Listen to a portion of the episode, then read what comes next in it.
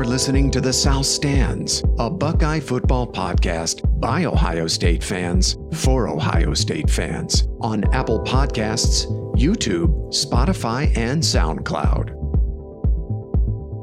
Welcome back to the South Stands, a Buckeye football podcast by Ohio State fans for Ohio State fans from the West Coast. I'm your host, Zach Moore.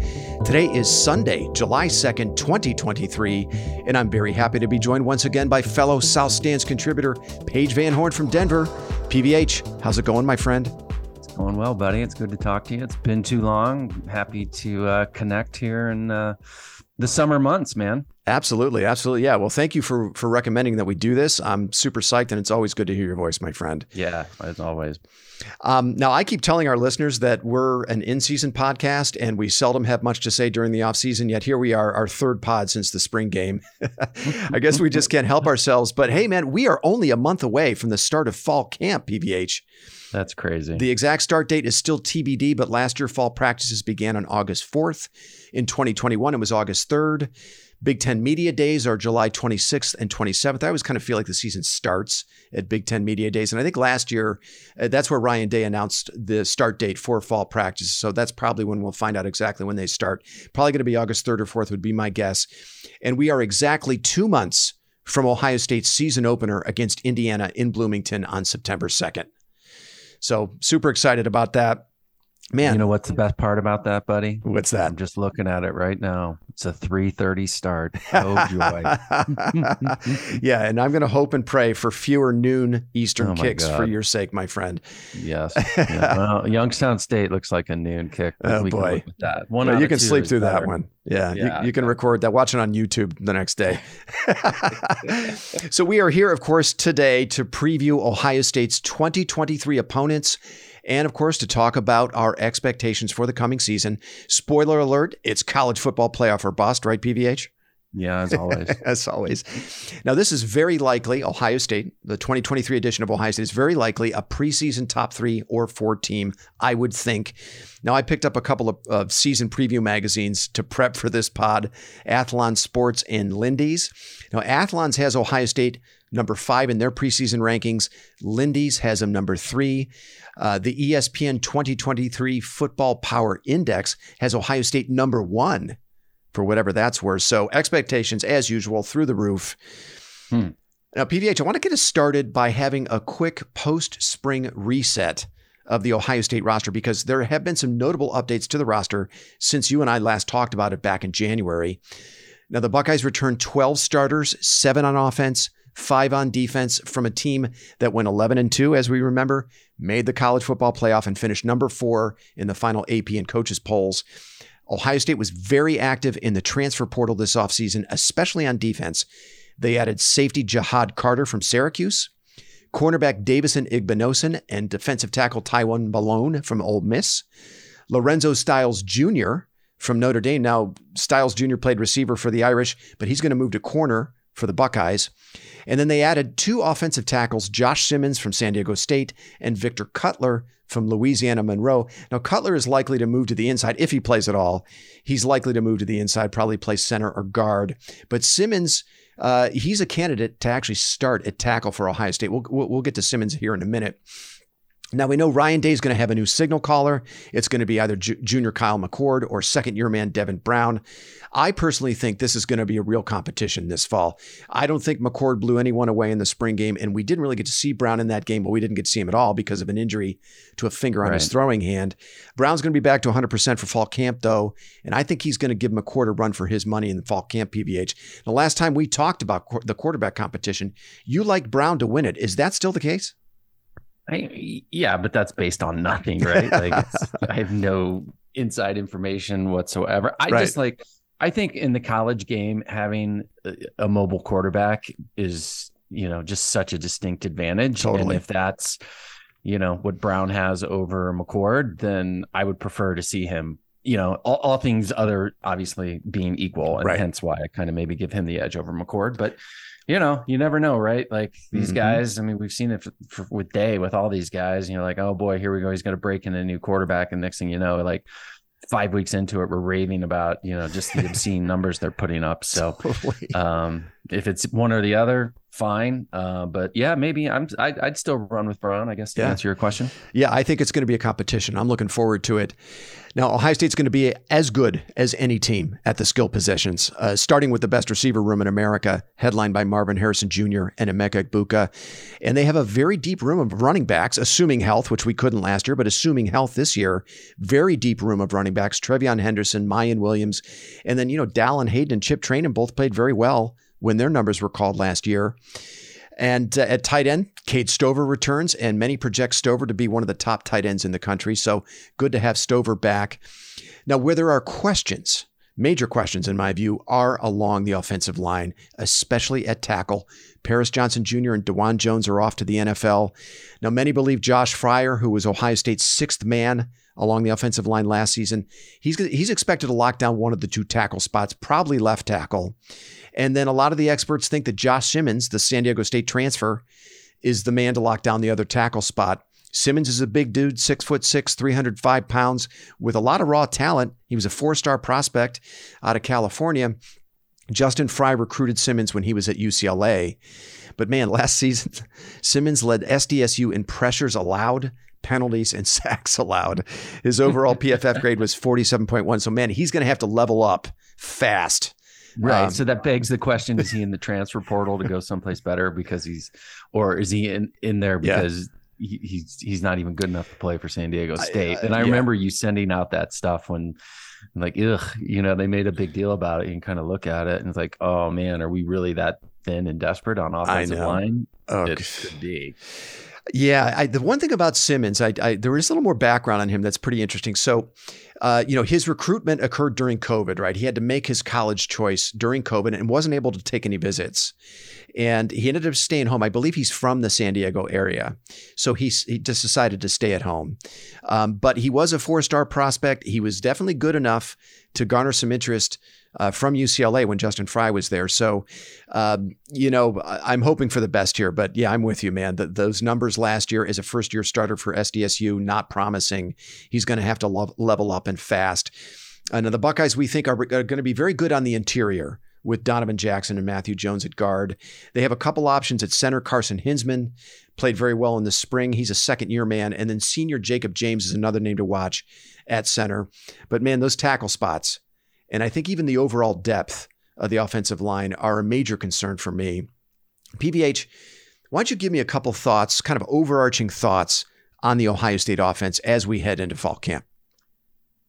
Well, offensive line will be huge, and then quarterback. Right? I mean, it's it's the same thing, right? Every year, it's the most important position. Um, so you know, like I th- thinking back to last year, right, with CJ coming back for a second year. That's why I think we were all in. Like, look, man, you got to cash in the chip this year to win a mm-hmm. national championship. They came damn close. We don't have to go back and relitigate that. Um, so yeah, I mean, the, the, wide receivers, the freshman wide receivers coming in, yeah. you know, are going to be special. Tate Ninnis, yeah, and you know that because the four stars that they recruited last year have already transferred out. Right? it's just like the writings on the wall. Like, oh my god, I'm never going to play here. It's so right. absurd. Um, so, you know, it, they're going to be streaking wide open. So hopefully McCord or Brown or, you know, just, you know, I, I don't maybe only have to manage the game, but that, that might be enough. Right. And then, um, you know, the running backs, Evan Pryor back too, like, man, he showed some flashes uh, before he got injured at running back. So, like you said, that position is stacked. It's all going to come down to you know the offensive line and you know one of these young quarterbacks can step up. The tools are there the weapons are there. Uh, would you say they had nine returning starters? Or- yes. So a total of let's see 12 i believe. Yeah 12 seven on offense five on defense. Okay seven. Yeah, yeah. so it'll be fun to watch them on offense. Um, for sure. and yeah if they can plug those holes they're going to be they're going to be tough to stop obviously. They're going to be tough to stop anyways but you know um, it'll be fun. I'm with you. Uh, you know, some consider quarterback a question mark this season, but I find it much more an area of intrigue for me than concern. I because I have the utmost faith in Ryan Day's track record with first year starters. You know, we talk about it all the time, right? His last three first year starters at quarterback all to New York as Heisman finalists, and then they were all first round draft picks as well, ultimately. And whether it's McCord or Brown, you know, I expect Ohio State to be very good, highly productive at quarterback. I, I think you're probably right. I mean, I, I don't think they have to always, they're not always going to be asked to win the game. They'll probably have to make throws, right? Um, but, um, but yeah, I mean, I think that I have the utmost faith in the talent that's around them it's not like our quarterbacks are one and two star guys either, right? No, I mean, right. I mean, absolutely. Highly touted, tons of skill, right? Top 100 players. Yeah, yeah, for sure. Exactly. It's what you kind of the reload sort of scenario. Absolutely. A good reason to trust their, right, their recruiting pedigree, right. Ryan Day's track record, all the skill talent around them. Um, the only thing I think in my mind that could derail the offense this year is the offensive line. I think we're both, you know, in lockstep on that. Uh, yeah. And then the, the other question I have is how much freedom will Brian Hartline get to actually yeah. call plays as the new OC? Yeah. And and I guess more importantly, does he have a talent for it? We're going to find out.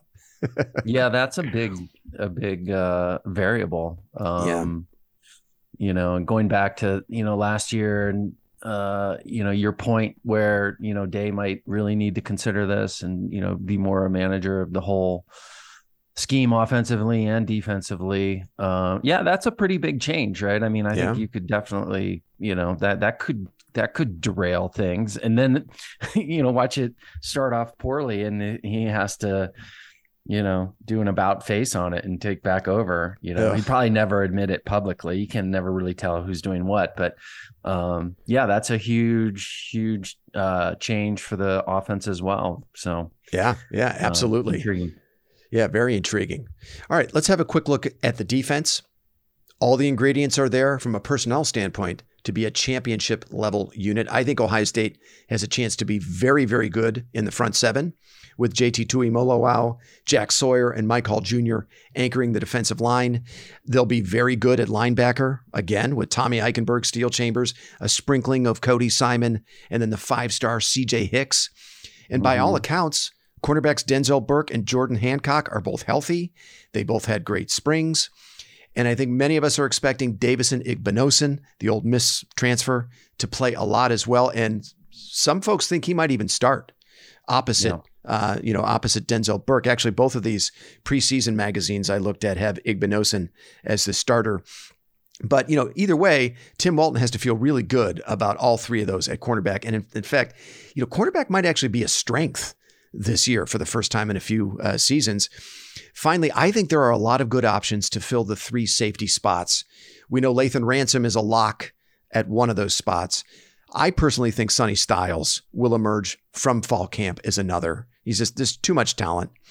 Uh, that's certainly my hope, at least. And then I think Ja'Had Carter, you know, who was a three-year starter at Syracuse, is going to be your starter at cover safety. Now we know Josh Proctor and Cam Martinez, my guy Cam Martinez, are also in the mix at safety. But man, I'm highly skeptical, as you well know, PVH, yeah. that either of them is, is going to play well enough to win a starting you, job this you fall. You didn't send him a birthday card, no, I didn't. Uh, you know, and, and, you know, man, I love Proctor. I, I was his biggest fan for years and years, but man, we're heading into year six I don't know what else the coaching staff needs to see. And he gets um, the Todd Beckman role. that's right. That's right. I mean, Beckman. Yeah, he and Beckman uh, was was Beckman six years. I know he was he at least five. It seemed like it was six. That's for sure. Five. Yeah. Yeah. All right, PVH. Give give me a few thoughts on the defense as we head into fall camp. Uh, well, you know, I mean, it's got to be as good as a defense or, you know, on paper as we've had coming in in a long time that I can remember, yeah. right? Like, mm-hmm you know, so God, just, you know, again, minimize the big plays.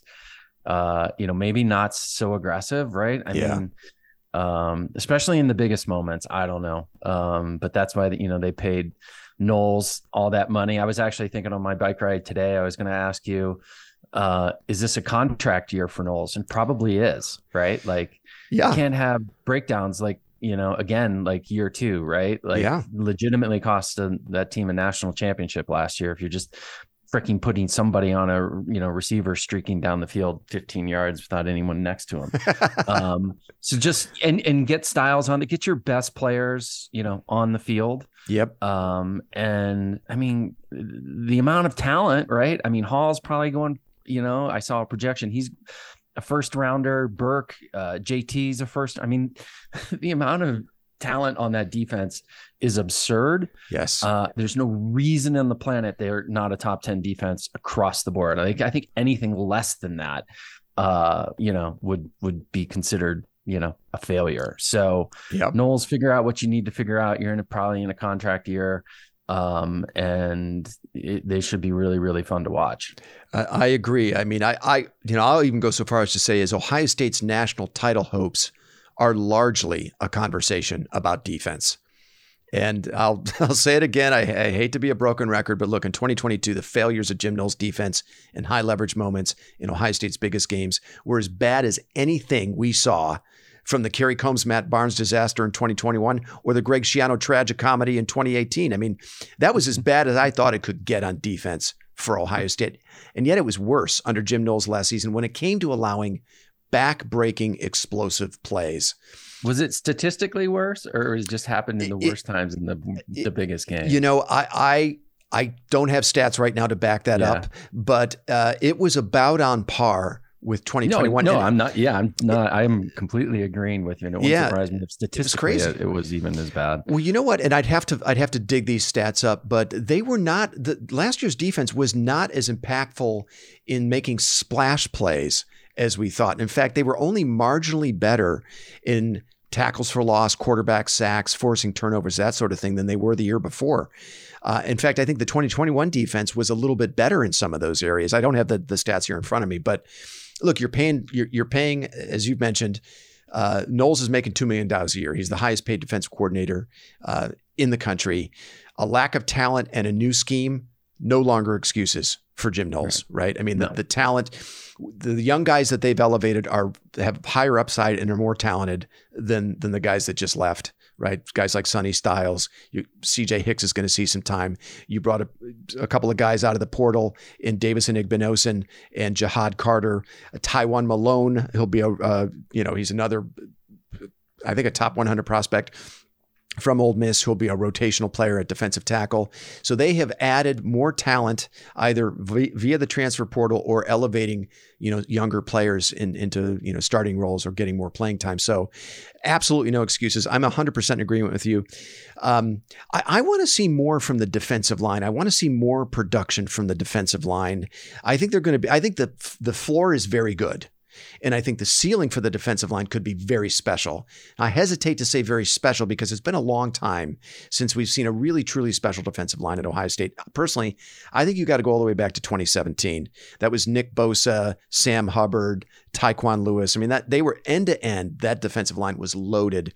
You know, the Chase Young defensive line in 2019 was good, but they had a singular talent in mm-hmm. Young, who was truly great. The rest of that line was solid. They weren't, you know, great, but I think you got to go all the way back to 2017 since Ohio State had a truly dominant, truly special end-to-end defensive line, and I think that's that's in the cards for that defense potentially.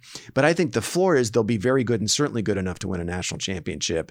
So that's how I see moving, it. Uh, is he moving Sawyer to the other end? What's he doing? That's right. Sawyer? He is. So the the the Jack experiment with um, with Jack Sawyer is over. He is going to be a you know hand in the dirt defensive okay. end opposite JT Tuimoloau. Uh, Mitchell Melton is the name is a name that people have, are banting about uh, as a potential uh, candidate to play the Jack. But I don't even know if they're going to play the Jack this year. To me, that that just seemed to be a gimmick. Mm. That it might work in lesser leagues right? Uh, in the Big 12 or whatever. But in, in yeah, the, when in they're Big throwing 10, literally 85 times a game. Right? Yeah. I, yeah, I, I just don't know if there's really a place for that for that position in the Big Ten, but we'll see. So, all right. Before we dive into Ohio State's 2023 opponents, there are a few interesting tidbits about the schedule here I want to I want to share. First, Ohio State plays six true road games this season, which is the most they will have played since 1895. That's crazy. They played four road games last year. Usually it's five, typically, hmm. but six for the first time since 1895. Now, three of those games include what will almost certainly be top 15 opponents at Notre Dame, at Wisconsin, and Michigan. And then they play a fourth in West Lafayette against Purdue, where the Buckeyes have lost four of their last six. 2018, 2011, 2009, and 2004. They lost all four of those games. Two of those Ohio State teams, 18 and 2009, were big eventual Big Ten champs that lost at Purdue. Uh, for the first time since 2013, Ohio State will play an FCS opponent in the non-conference. That's Youngstown State. That's the game you're going to sleep through and watch on YouTube the next day, PVH. also, the off week comes early this season, September 30th. That's after the Notre Dame game. It's the first time since 2016 Ohio State will have a bye week in the month of September. So it's pretty early to have that off week. And then finally, there's some unusual symmetry to the schedule this year. The Buckeyes 12 game schedule is evenly distributed over the fall months four in September, four in October, and four in November. And PVH, that's how I'd like to look at the 2023 schedule. We're going to break mm. it up into three four game sections September, October, November. I'm going to get I'm going to get your thoughts on each month of the schedule and whether you think Ohio State can get them through them unscathed and of course, you know, any other thoughts you may want to share. So, Let's start with the month of September. I know you got the schedule there in front of you. Yep. The Buckeyes open in Bloomington against Indiana on September 2nd. The Hoosiers return five starters, three on offense, two on defense from a team that went four and eight and finished sixth in the Big Ten East. Now, Athlons has IU ranked 81st. Lindy's ranks the Hoosiers 73rd, so not very good, kind of middle of the pack in the FBS. Ohio State leads the all-time series between these two schools 79 to 9 with four ties, and that includes a 56 to 14 bludgeoning of the Hoosiers in Columbus last November. I don't know, man. Uh, this this could very well be Tom Allen's last season uh, yeah. in IU. He had a very promising what 2020. Remember back the COVID season, yeah. Indiana was really good. Uh, but last season, man, there wasn't anything the Hoosiers did particularly well. They weren't very good in 2021 either. Last season, 109th nationally in total offense, 118th nationally in total defense. Uh, the only thing that gives me a little bit of pause about this particular game is that it is the season opener. Buckeyes are fresh out of fall camp with a new starter at quarterback. But I don't know, man. This this to me seems like it's probably going to be a name your score affair for Ohio State. Um, yeah. Any I, thoughts I, there on Indiana? Yeah, I, I, like the uh, big uh, Big Ten opponent as your first first game. I think it's a good it's a good approach. Um, Me too. And on the road, sure. And Indiana, yeah. I mean, if it was the Indiana of two years ago, there'd be definitely you know a level of concern here. Um, yeah, with Michael Penix Jr. Right, he's at Washington now, but man, he's yeah, hell of a quarterback. Penix. Yeah, yeah, exactly. So you know, it's it's a later start. It's on the road. Uh, Big Ten opponent. I think it's kind of the the perfect dream scenario. I just love it as a fan. I think it's good for the team. Yep. Uh, Indiana is not too good, right? Like if they were, you know, if this were, you know, maybe Wisconsin, like okay, that that that would be a higher, obviously, level of a concern. But just sort of the way and looking at the schedule, I sort of like that. And then you get yeah. your two cupcakes, and then you know, then you're gonna come down to Notre Dame. So I, I think it's a ideal first opponent for the Buckeyes. I like that. Okay. Well, speaking of those cupcakes, let's fast forward to September 9th. Youngstown State comes to Columbus. Now, I didn't think Ohio State was scheduling FCS opponents anymore. But the Penguins are back on the schedule for the first time since the late 2000s. The Buckeyes and Penguins played in back-to-back seasons in 2007 and 2008. Ohio State won both games, of course, 38 to 6 in 2007, 43 to nothing in 2008. The Penguins returned 18 starters, 9 on offense, 9 on defense from a squad that finished 4th in the Missouri Valley Football Conference with a record of 7 and 4. Uh, yeah, I don't know. Uh, I don't think we need to spend too much time on this game. High State wins big. Um, yeah, I I just the the ticker went by in the Belpre Daily. It's going to be a vest out, so you know homage to Tressel. That's right. Other than that, I really don't have much to say about that game. Is is Tressel? Is he the AD he's at Youngstown. He's the president at Youngstown State yeah. now. Okay. Yeah. All right. All right. So we now now we know why Youngstown State is on the on the schedule this year. Yeah, probably. Um, okay. Let's let's fast forward to September 16th. Western Kentucky comes to Columbus. Now this will be the very first ever matchup between these two schools. The Hilltoppers return eight starters, five on offense, three on defense from a squad that went nine and five and finished in a tie for second in Conference USA last season. Now, Athlons has the Hilltoppers ranked 72nd, Lindy's has them 60th. Now, this is interesting, PVH. The Hilltoppers love to chuck it around. They mm. finished the 2022 season number two nationally in passing offense, averaging 352 yards per game.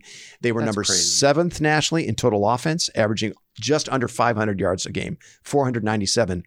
The player to watch in this game is Austin Reed, their quarterback. He led the nation in passing yards last year with 4,744.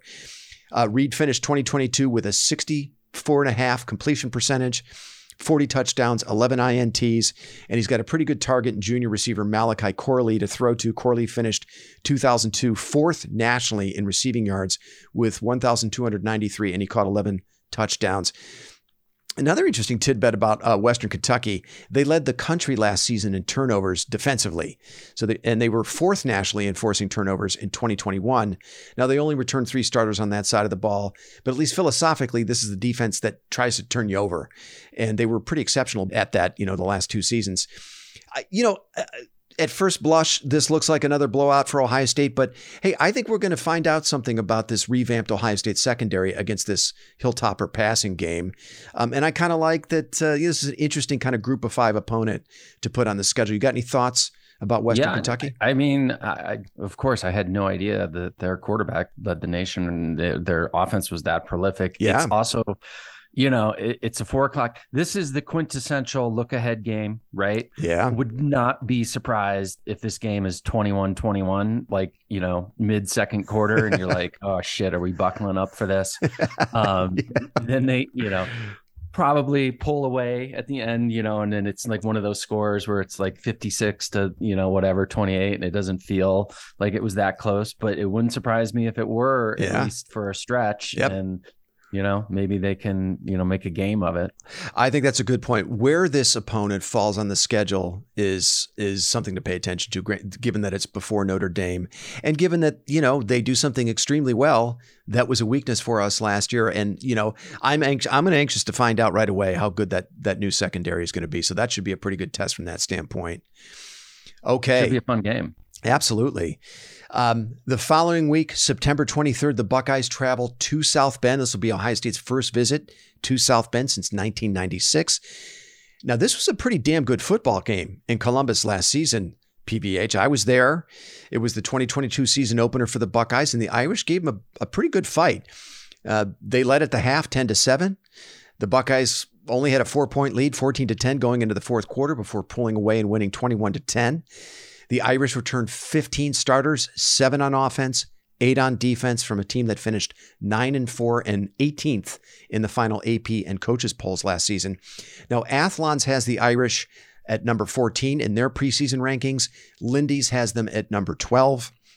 So, looking very much like this could be a top 15, potentially a top 10 matchup on September 23rd. Now, Tyler Buchner, who started at quarterback against Ohio State in last year's game, has transferred to Alabama. By the way, what does that say about the state of quarterback at Alabama if Tyler Buchner is going to be the starter there? That's I digress. We can get into that another time. But sixth year senior Sam Hartman, the Wake Forest transfer, will be running the Notre Dame offense this season. Now, Hartman completed 63% of his passes and threw for 3,700 yards, 38 touchdowns, and 12 INTs for the Demon Deacons last season. Now, I think Hartman is a bit of an upgrade over Buchner at quarterback for Marcus Freeman. So that's something to watch going into this game. Uh, also, the Irish have a good running back in Audric Estime. They didn't really feature Estime. Notre Dame did when they played Ohio State. He only had a handful of carries, but he really broke out for the Irish toward the end of last year. He averaged just about six yards a carry, ran for 11 touchdowns, and he's going to be running behind a good offensive line led by tackles Joe Alt and Blake Fisher. Hey, man, I would love Alt or Fisher on our offensive line. Those those guys are mm. studs. Um, now, the Irish returned eight starters from a defense that finished 21st nationally in total defense last season. So I think they're going to be pretty good defensively again this year. This is a good football team here, PVH, with an upgraded Absolutely. quarterback, a good offensive line, what looks like a top 20 ish defense, and they're going to be playing at home. What do you think about this matchup? And don't they have a great tight end?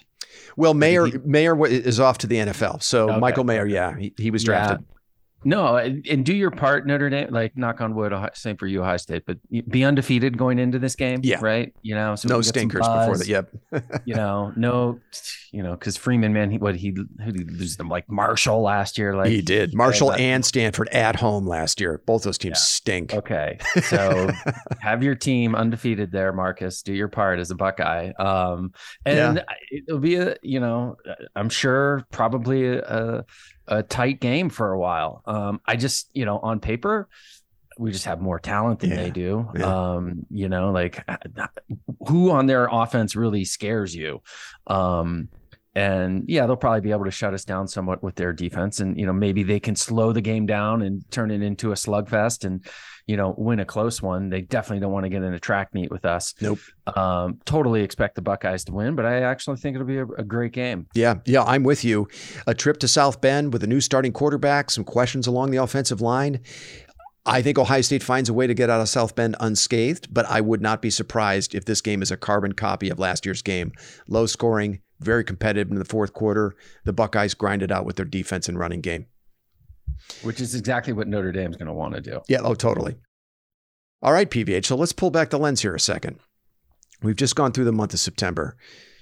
Any overarching thoughts about the first four games of this schedule?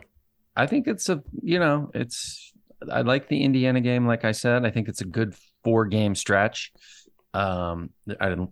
If Ohio State's not four and zero oh coming out of it, obviously we'll be disappointed. But yeah. I would say shocked or surprised. Well, maybe not shocked. Um, you know, if they lost Notre Dame in a tight game, you know, um, I guess maybe I could see it, but I fully expect them to get out of September unscathed. So do I. So do I. 4 0, unscathed, uh, maybe some harrowing moments uh, in South Bend uh, on the 23rd of September, but I think they find a way to get it done. All right, let's spin this forward to October. October 7th. The right, Maryland- I actually have a question for you. Yeah, sure. Go ahead. Give me your over under of coming out of Notre Dame that Ohio State has a quarterback controversy on Ooh. their hands. Yeah. So what percentage chance you think? Yeah. Yeah. Oh man. You know, I think they're going to get it sorted out in the preseason. I think whoever's the starter is going to play well through those first four games and we'll we'll have a stranglehold on the job. I, do you think we're looking at a, a competition into think, the regular season? Yeah, I mean, I would say I would give it a one in three chance. Wow. That you know, I I mean, maybe somebody just is I don't know if struggling is the right word, but to your point, no, you know, taking a stranglehold over it, maybe they kind of, you know, they have some tough moments through these games, and it wouldn't surprise me if hmm coming out of Notre Dame, we're not 100% sure who our best quarterback is. Wow, interesting. One Man, that would not be ideal. I mean, I, I could see a scenario, though, very easily because of the offensive line, where maybe McCord be, starts the season as the starter, but uh, the offensive line is having trouble holding up in pass protection. And you need a more athletic quarterback in Brown. Uh, and maybe they have to turn to him. I certainly hope that's not the case. I mean, that's the last thing you want to do is – switch quarterbacks kind of midstream. But my money says they figures it out uh, in fall camp, and and I expect whoever is named the starter will play well uh, through the first four games. Okay. All right, man. October seventh. The Maryland Terrapins come to Columbus. Now the Terps return nine starters, four on offense, five on defense, from a squad that went eight and five finished fourth in the Big Ten East. Athlons has the Terps at number 41 in their preseason rankings. Lindy's has them all the way up at 29. Ohio State has won all eight of the previous matchups between these two schools, which includes a very competitive 43 to 30 win over the Terps in College Park last season. Uh, it was that was a three point game with about nine minutes to play. PVH. I mean, Steele Chambers scored it on a fumble return with 30 seconds to play to seal that mm-hmm. game and make it look more comfortable than it actually was. But man, Ohio State could have lost that game. And uh, Maryland's going to get uh, Taulia Tagovailoa, their quarterback, back for his final season with the Terps. We remember he was very good with the uh, against the Buckeyes last season. Uh, Maryland is also going to get its leading rusher Roman Hemby back and leading receiver Jeshaun Jones. But head coach Mike Locksley needs to replace four of five starters on the offensive line. This game is being played in the horseshoe, where Maryland has really struggled in, in their four previous matchups in the shoe. Ohio State averaged 62 and a half points against the Terps and beat them by an average margin of 44. Yikes. So, um, PVH, how do you see this game? Give me a couple thoughts. You, you just never know with Maryland, though, right? Like, the, yeah, you have no idea what you're going to get because they they definitely always have some skill guys on offense. Yep. Um, and you know, is that team going to be you know eight and four or four and eight like who the f knows right you right. have no it's they're, they're, like the anomaly of the big ten where you're like they're good. And you're like, no, they're they're really bad. Like, are they good or are they bad? So who the hell knows? Yeah, yeah. I mean, you know, not a ton of talent coming back. Only only nine total starters coming back. Um, and it has been a different story when these teams play in the horseshoe. I mean, the two previous scares we got from Maryland were in College Park. Uh, I tend to think Ohio State uh, will handle business as they normally do in this game. All right, let's spin it forward to October 14th. Ohio State travels to West Lafayette, Ross-Ade Stadium to play the Purdue Boilermakers. And PVH, Ross Aid has been a haunted house for the mm-hmm. Buckeyes the last two decades, as we know. Since that Craig Krenzel to Michael Jenkins holy Buckeye game-winning touchdown pass in 2002, the Buckeyes are a dreadful 2 and 4 in Ross-Ade Stadium. That includes an embarrassing 49 to 20 loss to the Boilermakers in 2018, the last time Ohio State played there. And the, Purdue they're the defending Big Ten West champs. Let's not forget that. They returned 10 starters, six on offense, four on defense from a team that finished eight and six and actually gave Michigan a pretty good fight in the Big Ten title game, at least for about three quarters they did. Athlons has Purdue number 57 in their preseason rankings. Lindy's has them number 54. Now, Purdue has a fresh face at head coach, Ryan Walters, the former Illinois defensive coordinator. That Illinois defense, man, last year was nasty. Walters did a really good job with that defense. Now, he takes over for Jeff Brohm as Purdue's head coach. Uh, is off to his alma mater, Louisville, to be the head coach there. The Boilermakers also have a new face at quarterback in Hudson Card, the Texas transfer. Card was a top 100 player. He was number 59 overall out of Lake Travis in the Longhorns 2020 class. I believe that's the same high school, by the way, that produced Baker Mayfield. Now, Purdue returns four or five starters on the offensive line. Their leading rusher in Devin Mockobee and a pretty good pass catcher in TJ Sheffield. Yeah, they got something to work with here. And, you know, at least, uh, you know, the, the, the recruiting services will tell us that they've got a good quarterback card, 59 overall in the 2020 class. PVH, how do you see this game? is he just going to have the whatever year when Urban lost to him? We got our asses kicked like on running loop the entire week just to remind them what they're walking into. It could be. Uh, if he doesn't, he should. I'm also wondering, like, does Purdue have like the best record against Ohio State in that period? Like, I can't think. I was trying to think, like, who else has uh, won four times against Ohio State in the Big Ten in the last oh, the what, last 20 years? Yeah, who has a winning record uh, in the Big Ten against the Ohio? I'm, I'm almost certain it would be Purdue. It couldn't yeah. be anyone else. We know that Michigan doesn't, and then beyond Michigan, there's nobody else that. Right. It's yeah. kind of it's Purdue. It's crazy. Like that's a good trivia, but you would never yeah. think it's Purdue. Um, yeah. Uh, I guess I'm not. I'm going to do reverse psychology. I'm not worried about it because uh, they should be well aware of what they're walking into. Um, on paper, I just, you know, it's again, these teams should be overmatched. Right. Just play your game, you'll win the game. If you fuck around like you did before, then yeah, they'll absolutely kick your butt. But hopefully that won't be the case. But there's reason for concern, no doubt. Yeah, I, am with you. I mean, uh, uh, I, I am worried about a loss during this stretch here in October, but this isn't the game, not for me, just in spite of the history there. And, you know, Ryan Day, he doesn't lose these games right? Mm. I mean, he's struggled against Michigan, as we know, and uh, but he's been very good in these types of matchups. His teams don't tend to trip up in games like this. Okay, let's spin it forward to October the 21st. The Buckeyes come back home to face Penn State in Columbus. Now, this has all the makings of a top 10 clash. Penn State returns 13 starters, six on offense, seven on defense from a team that went 11 and 2, won the Rose Bowl, and finished number seven in the final AP and coaches polls. Ohio State leads the all-time series between these two schools 24 to 13. That includes a 44 to 31 Buckeye win in Happy Valley, a game that was much closer than that final score would suggest, as you remember, PVH. I mean, the, uh-huh. with, if it weren't for JT Tuimoloau, I, I, I don't think Ohio State wins that game. Now, most of the experts think head coach James Franklin has a major upgrade at quarterback in sophomore Drew Allar, the five star prospect out of Medina, Ohio. Allar replaces four year starter Sean Clifford. It seems like Clifford was there a hell of a lot longer than four years, right?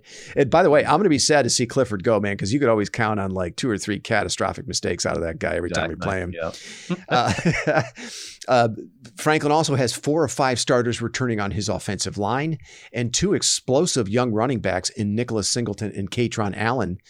Um, I'm not sure what Penn State has at receiver, though.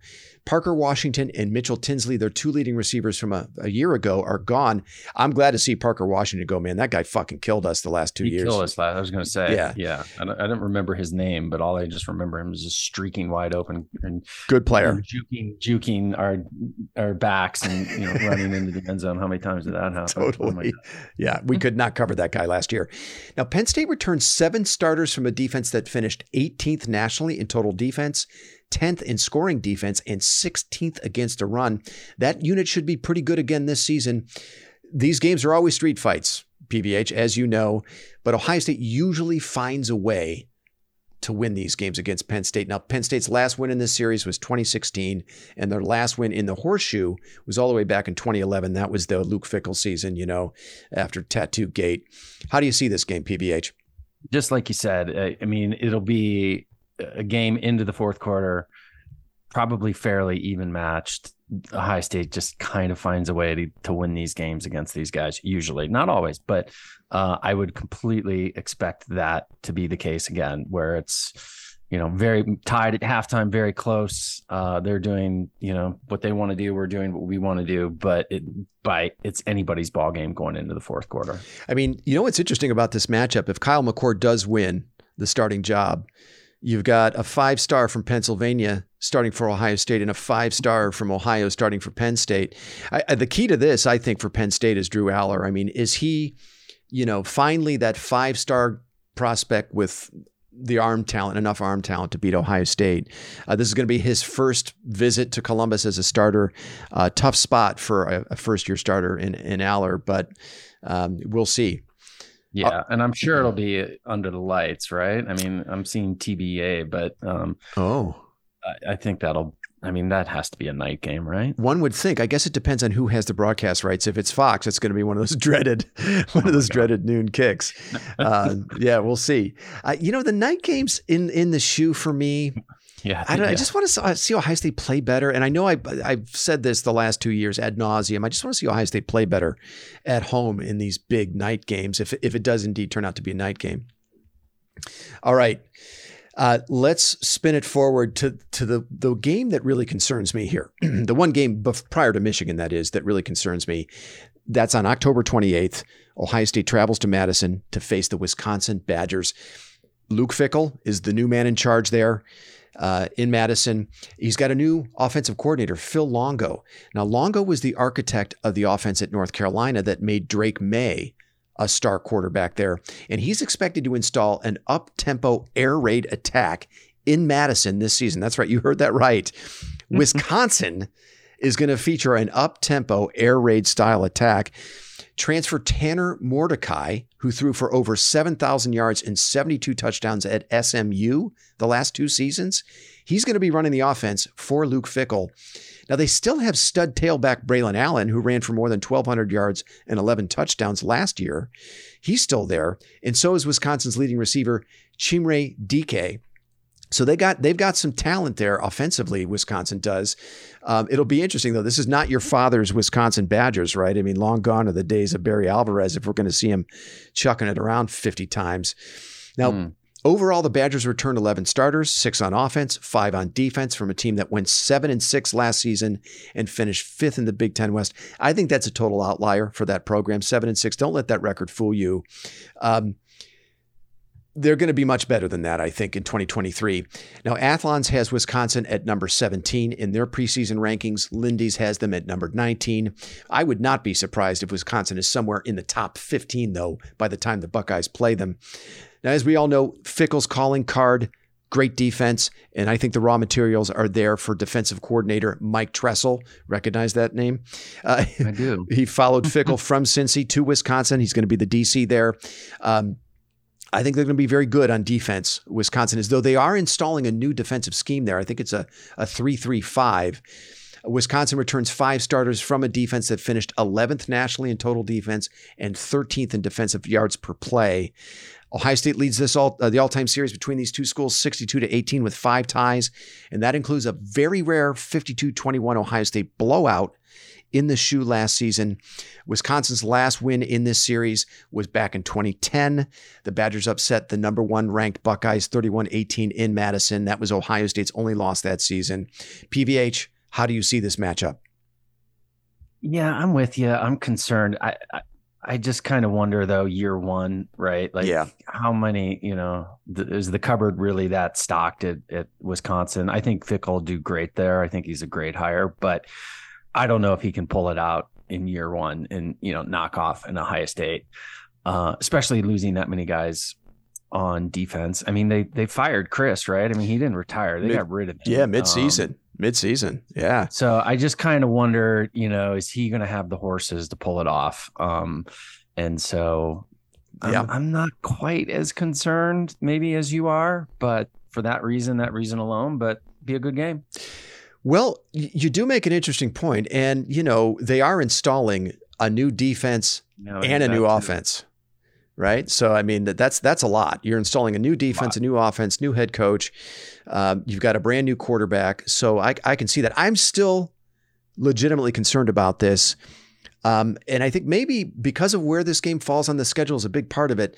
You got two legitimate tests in back-to-back weeks against Penn State and Wisconsin that Ohio State could realistically lose if they don't play well. Now, I think they find a way to, to beat Penn State, as we've already mentioned, but then you got to turn right around after a slobber knocker against Penn State Right. You play at Wisconsin Halloween weekend. That stadium's going to be nuts. Now that this is that's a question I have. Will this be a night game? Oh, for sure. Right. Halloween. And by the way, like there's been some chatter like this would be a really fun game to be at. I don't know if you've been to Wisconsin. I've never been to Madison. I'd love to go.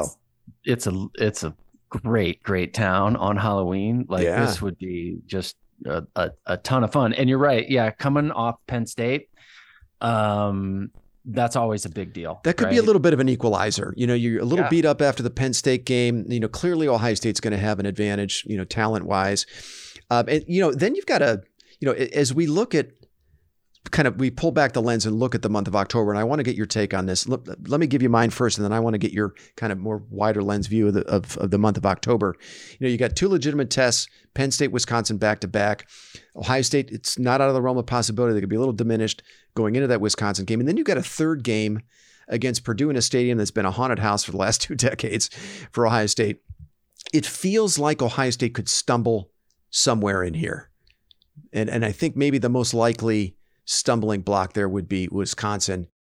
I'm not saying it's a certainty, but you know, if Ohio State loses a game before the trip to Ann Arbor, I think it's very likely during this stretch uh, here in October.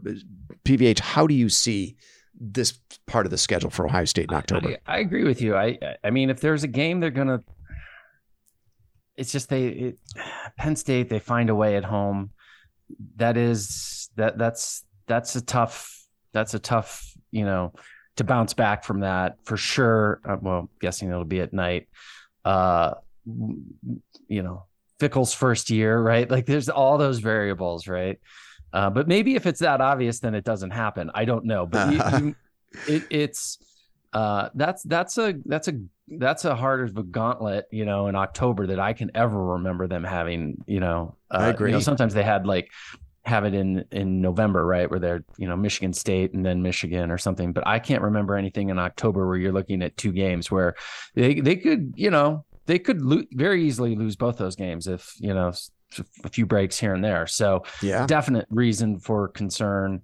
Um, and coming off the Penn State game at night in Wisconsin, all those variables, it's going to be it'll be a, it'll be a tough tough matchup for them for sure. So what's your gut tell you? Is Ohio State eight zero after October?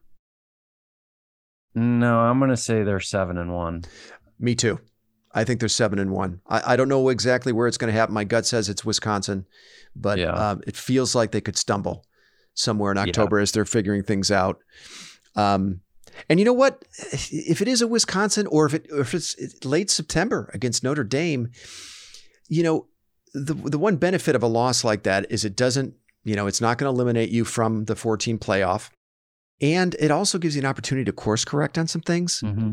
Right. If if things aren't going the way they should on offense or defense, I kind of feel like looking back to last year, they might have been better off losing that game to Maryland the week before Michigan, right? Because it feels like, you know, there was some thing we started to see some things surface with with Jim Knowles' defense, and I wonder if maybe they would have been better off losing that game. They still go to the Big Ten title game with a win over Michigan, but maybe it gives them the opportunity to correct the things that you know surfaced in spades against Michigan. Anyway, um, yeah. All well, right. And when when when you lose is almost as important as how you lose. Absolutely. You completely blown out. Uh, so to your point, if they did, you know, stumble, if you know, maybe it's Notre Dame, right? Right. Somewhere in there, I don't know. It kind of feels like there might be one loss. It just can't Definitely be Penn State. Time to recover. Right. Right. It can't be Penn State. Right. That now that's a game they can they cannot afford to lose. Right. Because you you can't be they're, in the Big Ten East with you, and you know then you're counting on Penn State having to lose twice. Right. Well, you yeah. don't control your own destiny like yeah. they had last year, where you're hoping for USC to blow out. Oh or, God. Uh, whoever they um or I, then to lose. Uh, yeah. Um, but yeah, to your point, because it's in the Big Ten East. Yeah, you're probably you're not controlling your destiny destiny to get in the Big Ten championship game. But on the other hand, if you lose to a top five opponent, right, that that's yep. another thing as well. That's but true. Yep. Who knows? Good point. All right. Okay, so we both see Ohio State 7 and 1 coming in October, still very still very good, still on course. Uh, headed toward Michigan with an opportunity to, to, to get into the Big Ten title game if they win that game. So let's have a look at Ohio State's first opponent in the month of November. November 4th, they travel to Piscataway to play Rutgers. Rutgers returns 13 starters, five on offense, eight on defense from a team that finished four and eight and dead last in the Big Ten East. The Scarlet Knights had one of the worst offenses in the FBS last season, finishing 128 out of 131 teams in total offense. Now, Athlons has Rutgers number 79 in their preseason rankings. Lindy's has them at 69. I don't know about you, those rankings seem pretty charitable to me. Don't, but what do I know? Um, Ohio State leads the all-time series nine zip. That includes a 49 to 10 win over the Scarlet Knights in Columbus last season. In this series, the Buckeyes averaged 53 points per game and beat Rutgers by an average margin of 42. I feel like that's all we need to say about this game. I don't know, PVH. You got anything you want to say about this one? Not really. Schiano's coach, right? Yep, he's still there. All right. Yeah. So yeah, is what it is. I mean, it's funny though, right? You're right. Like holy shit, that game's on the road, right? So you're, I mean, you're just not used to them playing this many road games. Yeah. You know? Yeah. Yeah. I mean, the sheer volume of road games, uh, I don't know, does that catch up to them at some point, right? Uh, yeah. Who knows? I, not in this game, though. no, I think no. they, I think they handled their business just fine against Rutgers on the fourth. Let's spin this forward to November 11th. Ohio State comes back home to play Sparty, Michigan State. Now, this one is going to be a weird late season night game on NBC DC. Now, Mel Tucker's team returns nine starters, five on offense, four on defense from a pretty lousy team that finished fifth in the Big Ten East at five and seven last season. Athlons has Sparty ranked number 52 in their preseason rankings. Lindy's has them number 44. The Spartans, they didn't do anything particularly well last season. They finished 96th in total offense, 100th in total defense. And this has not been a great offseason in East Lansing for Mel Tucker as both starting quarterback Peyton Thorne and Michigan State's best receiver Keon Coleman both transferred out. uh, so I, it's hard to imagine things getting better for the Spartans in 2023. I this could this game could get out of hand very quickly. I would think. And after an 11 and two debut season in 2021, it feels like feels like things are kind of going off the rails for yeah. Mel Tucker and East Lansing. I don't know what you uh, how you view it, PVH, but to, to me it looks like they are. Ohio State leads the all-time series. Like a dumpster fire. It does. Point. Yeah, I agree. And they're, they're, they're gonna they're they're gonna be saddled with that contract. I mean, what are they paying that guy? Like ridiculous. It's, yeah, it's so absurd after a single season to go down like the Charlie Weis situation at Notre Dame. Had one good year, and then you're like, give him another twelve years, give him a lifetime contract. Actually, that's a perfect, that's a good analogy. It, it is a little bit like the Charlie Weis deal that Notre Dame gave him on all those years ago. Ohio State leads the all-time series, thirty-six to fourteen. That includes a forty-nine to twenty drubbing of the Spartans in East Lansing last year and a 56 to 7 bludgeoning the last time Sparty came to Columbus in 2021. That was actually a good Michigan State team. They were 11 and 2. Ohio State yeah. beat them by 49 points. Now, I feel like we're going to see something similar to those results in this game on November 11th. PVH, do you see it differently? No, I see no. it just like you. Okay, got it. All right. Then let's move on to the following week, November 18th. The Minnesota Golden Gophers come to Columbus. Now, there's almost always one November white knuckler on the Ohio State schedule that we don't see coming. Last year, it was Maryland. In 2021, it was Nebraska. I wonder if Minnesota could be that game this year. The Gophers return eight starters, four on offense, pardon me, four on defense from a team that finished, let's see, where did they finish? Nine and four and a second place tie in the Big Ten West. Athlons has Minnesota number 34 in their preseason rankings. Lindy's has them number 40. Now, PJ Fleck has to replace a four year starter in quarterback Tanner Morgan. That's another guy who felt like he's been there for 10 years. forever. As well as the school's all time leading rusher, Mo Ibrahim, along with seven starters on a defense that finished ninth nationally in total defense last year. But I don't know, man. PJ Fleck, he seems to have a pretty good thing going at Minnesota, right? It seems like he's got a system yep. there. Um, you know, you take out that weird COVID season in 2020 when Minnesota was only three and four.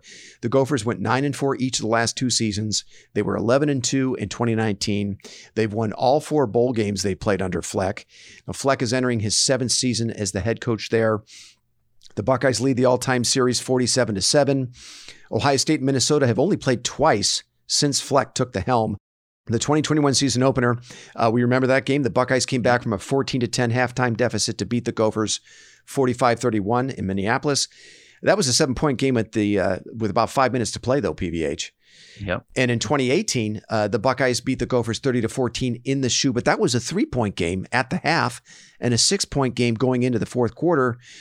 I'm looking at where this game falls on the schedule. The week before Michigan, I wouldn't be surprised if the Buckeyes have to grind this one out, and it might get a little uncomfortable for Ohio State fans. I don't know, PVH. How do you see this one? Yeah, I, I, I, agree. They're they're pesky, right? Like I yeah. was thinking, what's the adjective for PJ? Like they're you know they're they're a pesky team, right? And if you sleep on them, they will punch you in the mouth and beat you. Yeah. So, uh, looking ahead, Michigan. Um, it's at home. You know they probably win it comfortably or it might be uncomfortable for a bit and take care of some business. But uh, yeah, don't sleep on them. Yeah, yeah. The, to me, this looks a little bit like the game that Michigan had to play against Illinois before they played us last year. And we remember that game, right? Michigan was on the yeah. ropes. I don't think it'll be quite that dramatic for Ohio State. And usually these games that turn into, you know, surprise white knucklers are games that Ohio State plays on the road. Uh, this one's in the shoe.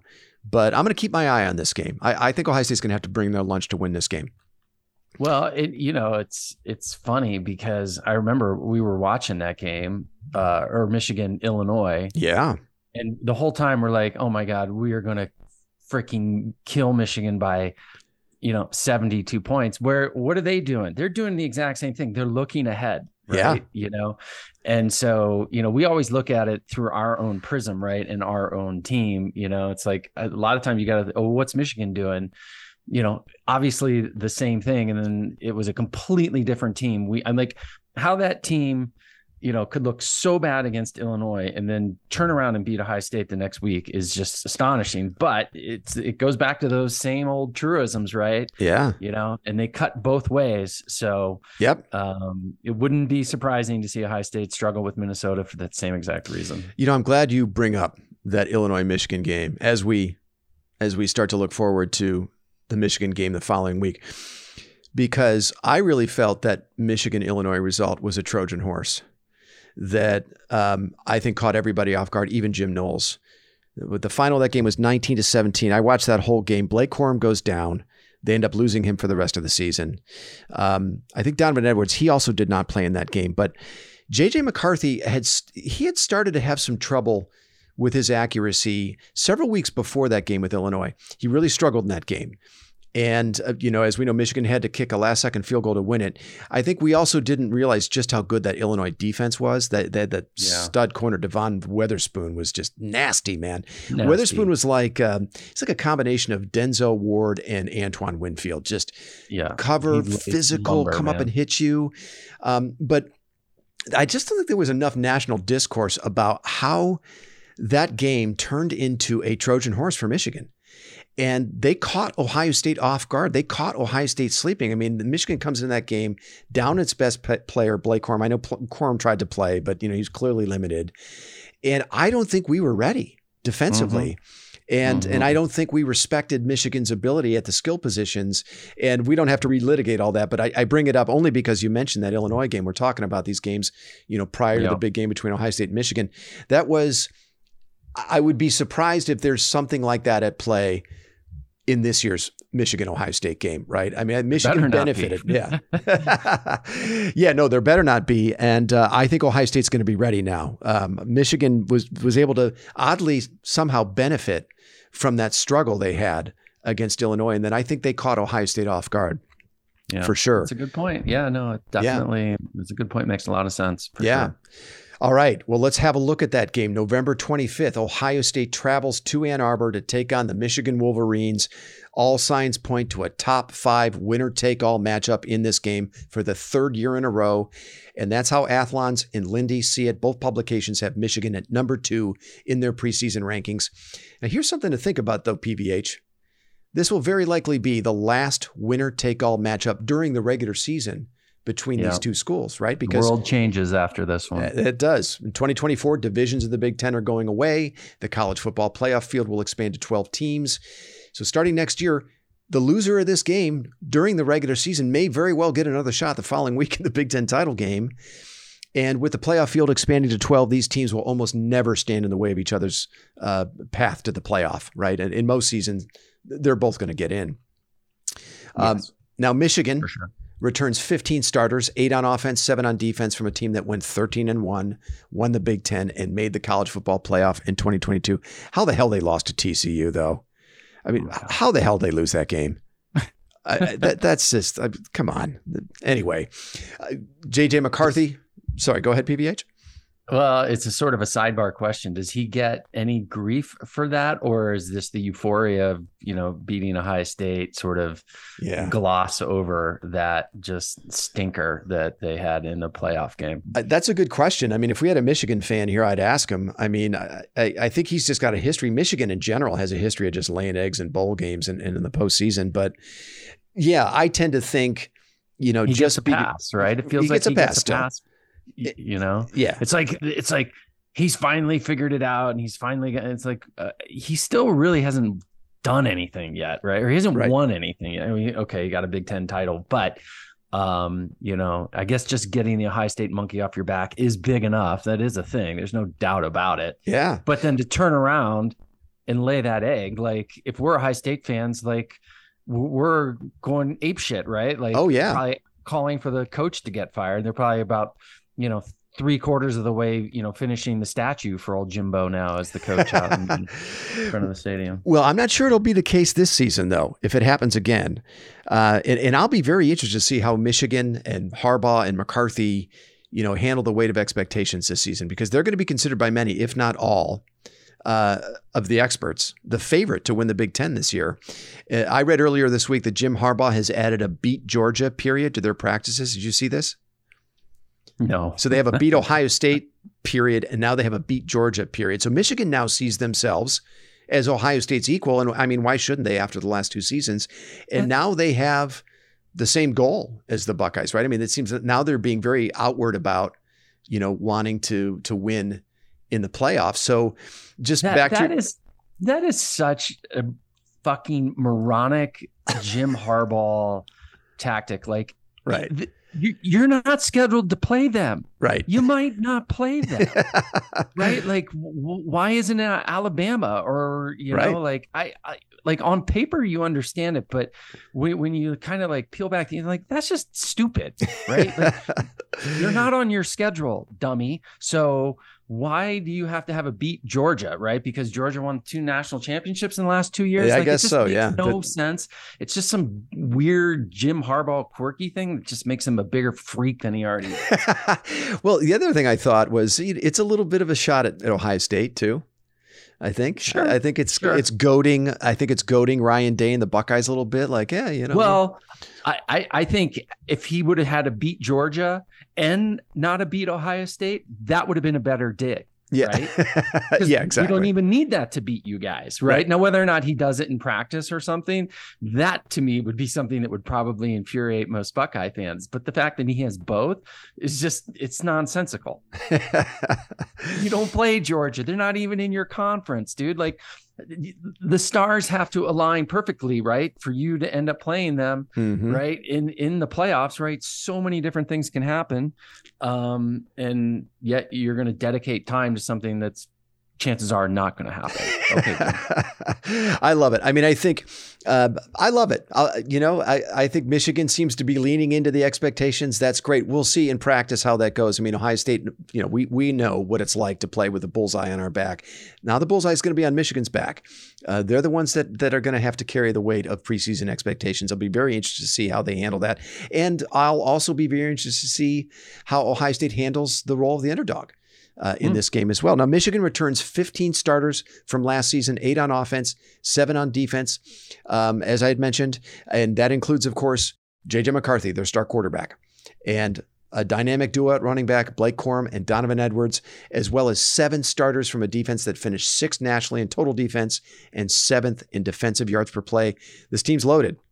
Yeah, PVH. They are. Um, they and are. Should be one hell of a game. So, uh, all right, let's pull back the lens here and and have kind of a a broader look at the month of November. Of course, it's going to be largely a conversation about Michigan, but PVH, how do you see these last four games of the schedule for Ohio State?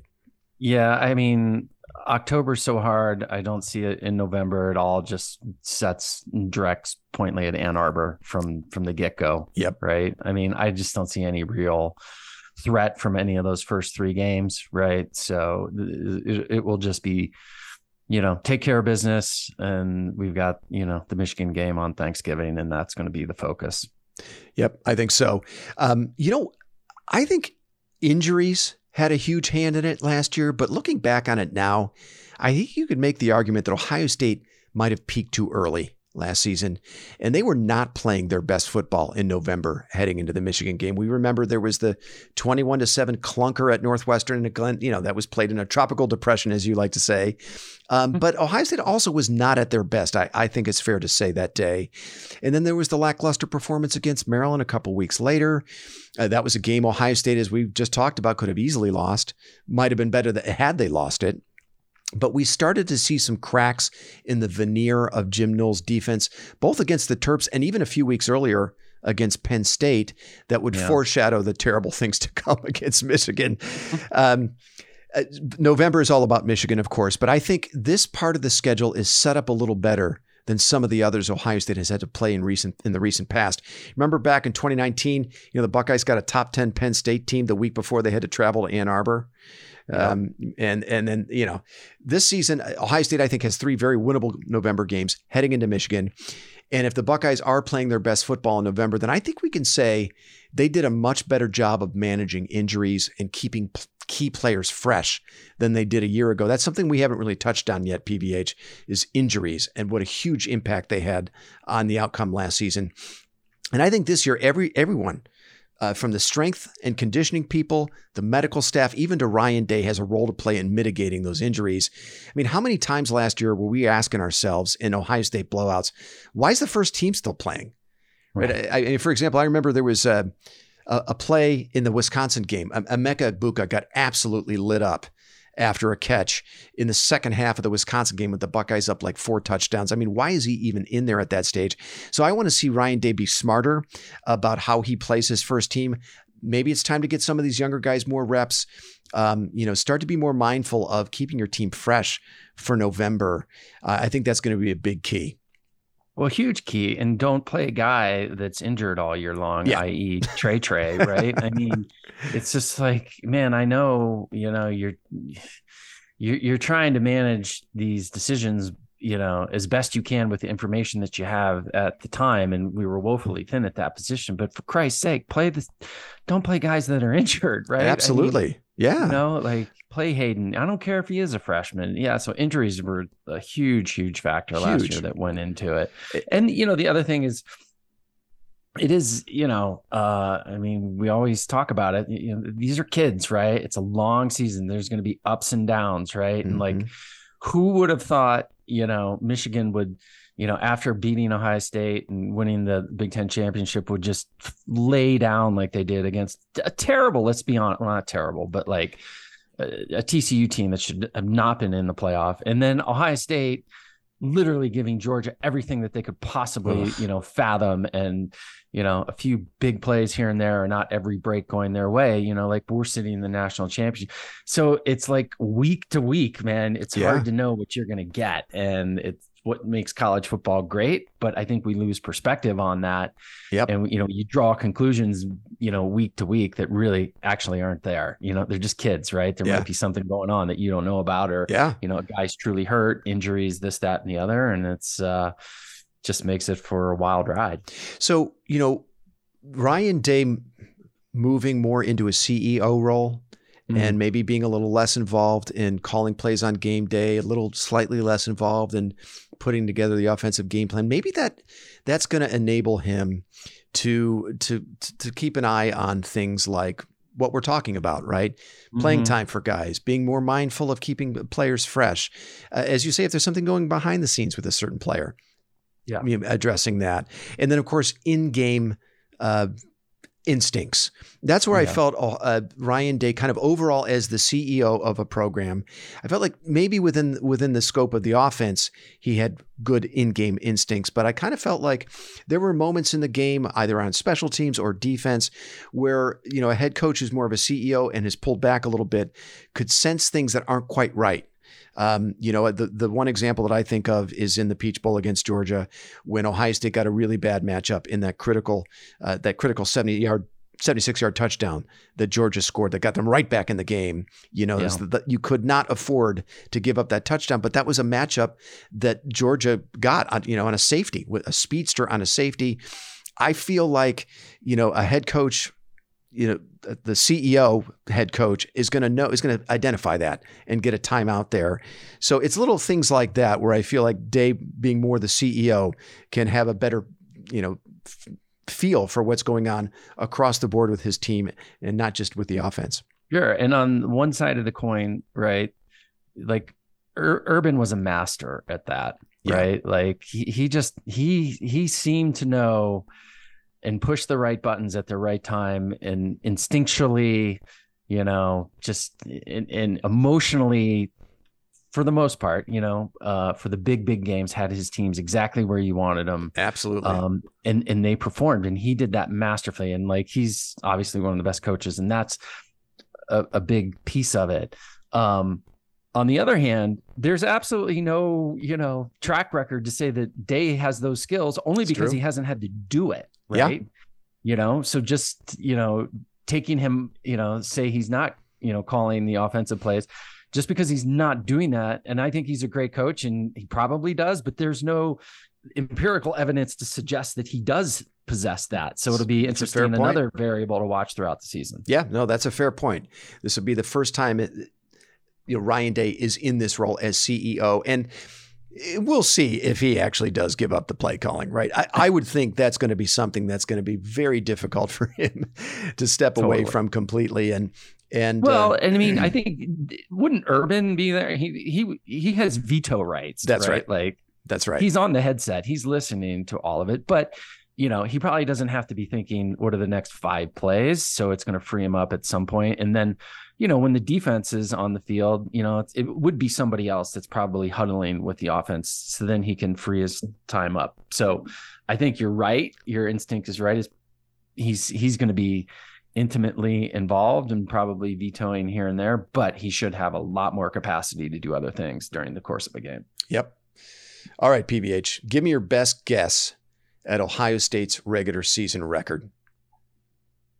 What is it, 12? 12. Yep. Oh man, it's a pretty hard schedule, bro. Yeah. I mean, I, I, I could easily see ten and two easily. Wow. Is that your I could, final? I mean, dude, let's be honest. Michigan at, at Michigan, that's going to be they'll be an underdog really in that game. Hard game. Yeah, yeah. So to just think, hey, we're going to turn around and you know win that, uh, I think is you know, even the most rose colored Buckeye fan would, you know, have to admit that's going to be a tough game. I can just see them losing the game you know, in October and, you know, losing again to Michigan. I could see it. I can also see them. Like you can make a strong case that, you know, they'll be undefeated too. I think so. Split the difference. I'll say, no, I'm going to go 10 and 2. Wow, 10, 10 and 2. And they missed the playoffs. Well, who knows? Yeah, yeah, I mean, chances are, yeah, right. Because you know, if they lose to Penn State or you know, in our you know, Michigan, yeah, then they probably do. Um, it's a hard schedule. Yeah, no, I agree with you. No, it, it makes perfect sense. You make you make a sound argument there.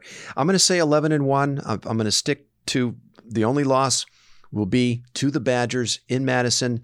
It's going to be a forgivable loss. It's not going to hurt them in the Big Ten standings, as we discussed, and it that's an opportunity as well, as we said, for maybe Ryan Day to course correct on some things to put them in a better position to win the conference. And I even think I would bet a decent sum that Ohio State and Michigan make both make the playoff again this year. Mm, yeah, I I think Michigan Michigan's schedule is a joke. I think is they're it? gonna. I think they're gonna. Yeah, I, it's a parade to eleven and zero oh for them, and um, I, I, I could see. Yeah, I I could very very easily see both of them making it. It'd be a little tricky though if both Ohio State and Michigan have one loss, but um, I could see them both making it. I think you probably have to have one of them undefeated and one with one loss. I maybe both right. wouldn't make yeah. it as, as uh, but you know the it's it's wide open this season. I think uh, Georgia's still going to be the favorite. They're loaded. You got to respect Alabama. They're going to be loaded, but they're both breaking in new quarterbacks, right? And um, you know, I don't think anything's necessarily guaranteed between the two of them either. Anyway, we can we can cover the national landscape in another pod. PVH. Yeah, we should do that. Uh, some other top like I, I want to talk about what a crybaby Nick Saban has turned into. He's just a whiny bitch these days. Like everything about him, I'm like, dude, stop. Like you, you, you sound pathetic at this point. Was man. this the interview where he said, "Well, if Vegas had us favored yeah. to beat three or four, well, yeah. why aren't we in the playoff?" Well, you know what I thought that is my my my perception of that was that um, he, he knows he's got no one at quarterback, and he's probably staring down the barrel of another two loss season. So he's starting to make his argument now right. yeah. for to get into the playoff. This is the last year, as we know, for the four team format. I think he's starting to make his argument now uh, to get his team in with as a two loss non champ. yeah.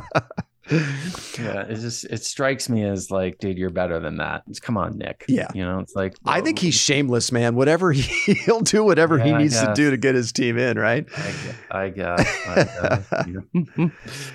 Um, all right, buddy. Listen, we we are well over an hour. I thought that was a great nice. effort. Uh, thanks so much for making the time. Unless you've got anything else you want to share. No, this was fun. I'm glad we did it. Um, we'll keep whatever topics we didn't get to today, and you know maybe we do this in another three weeks. And as we, uh, I love that. You know, uh, brush off the rust for the for the full season, the full season run of the South Stands. That's right. Okay, buddy. Well, thanks so much for making the time. Let's plan to reconvene in a few weeks, maybe uh, during fall camp, uh, maybe as it's starting to have a look at, at, at fall camp.